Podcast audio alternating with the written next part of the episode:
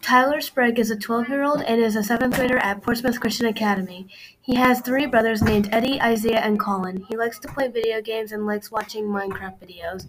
Tyler also likes to create videos on his YouTube channel. He goes to his grandma's house to make money every now and then. Tyler believes that it is better to give and then receive.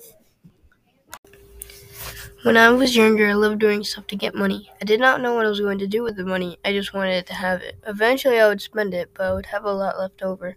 One time, my brother went to a friend's house that was in the neighborhood, so I decided to give him a gift. I remember going over to the window and seeing him come back home from his friend's house.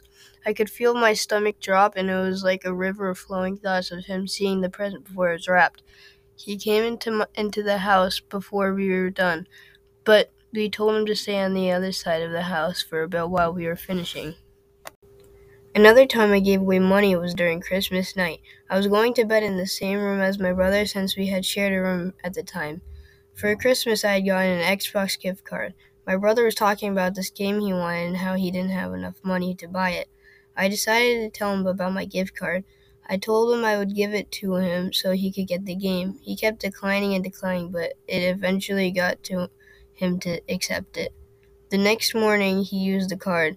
While he was using the card, a moment of happiness entered my body. It was like someone had just given me a million dollars. I think that giving is an important thing in life. If you keep everything you have, or if you have extra food and you throw it away all the time, you won't feel the real joy of giving.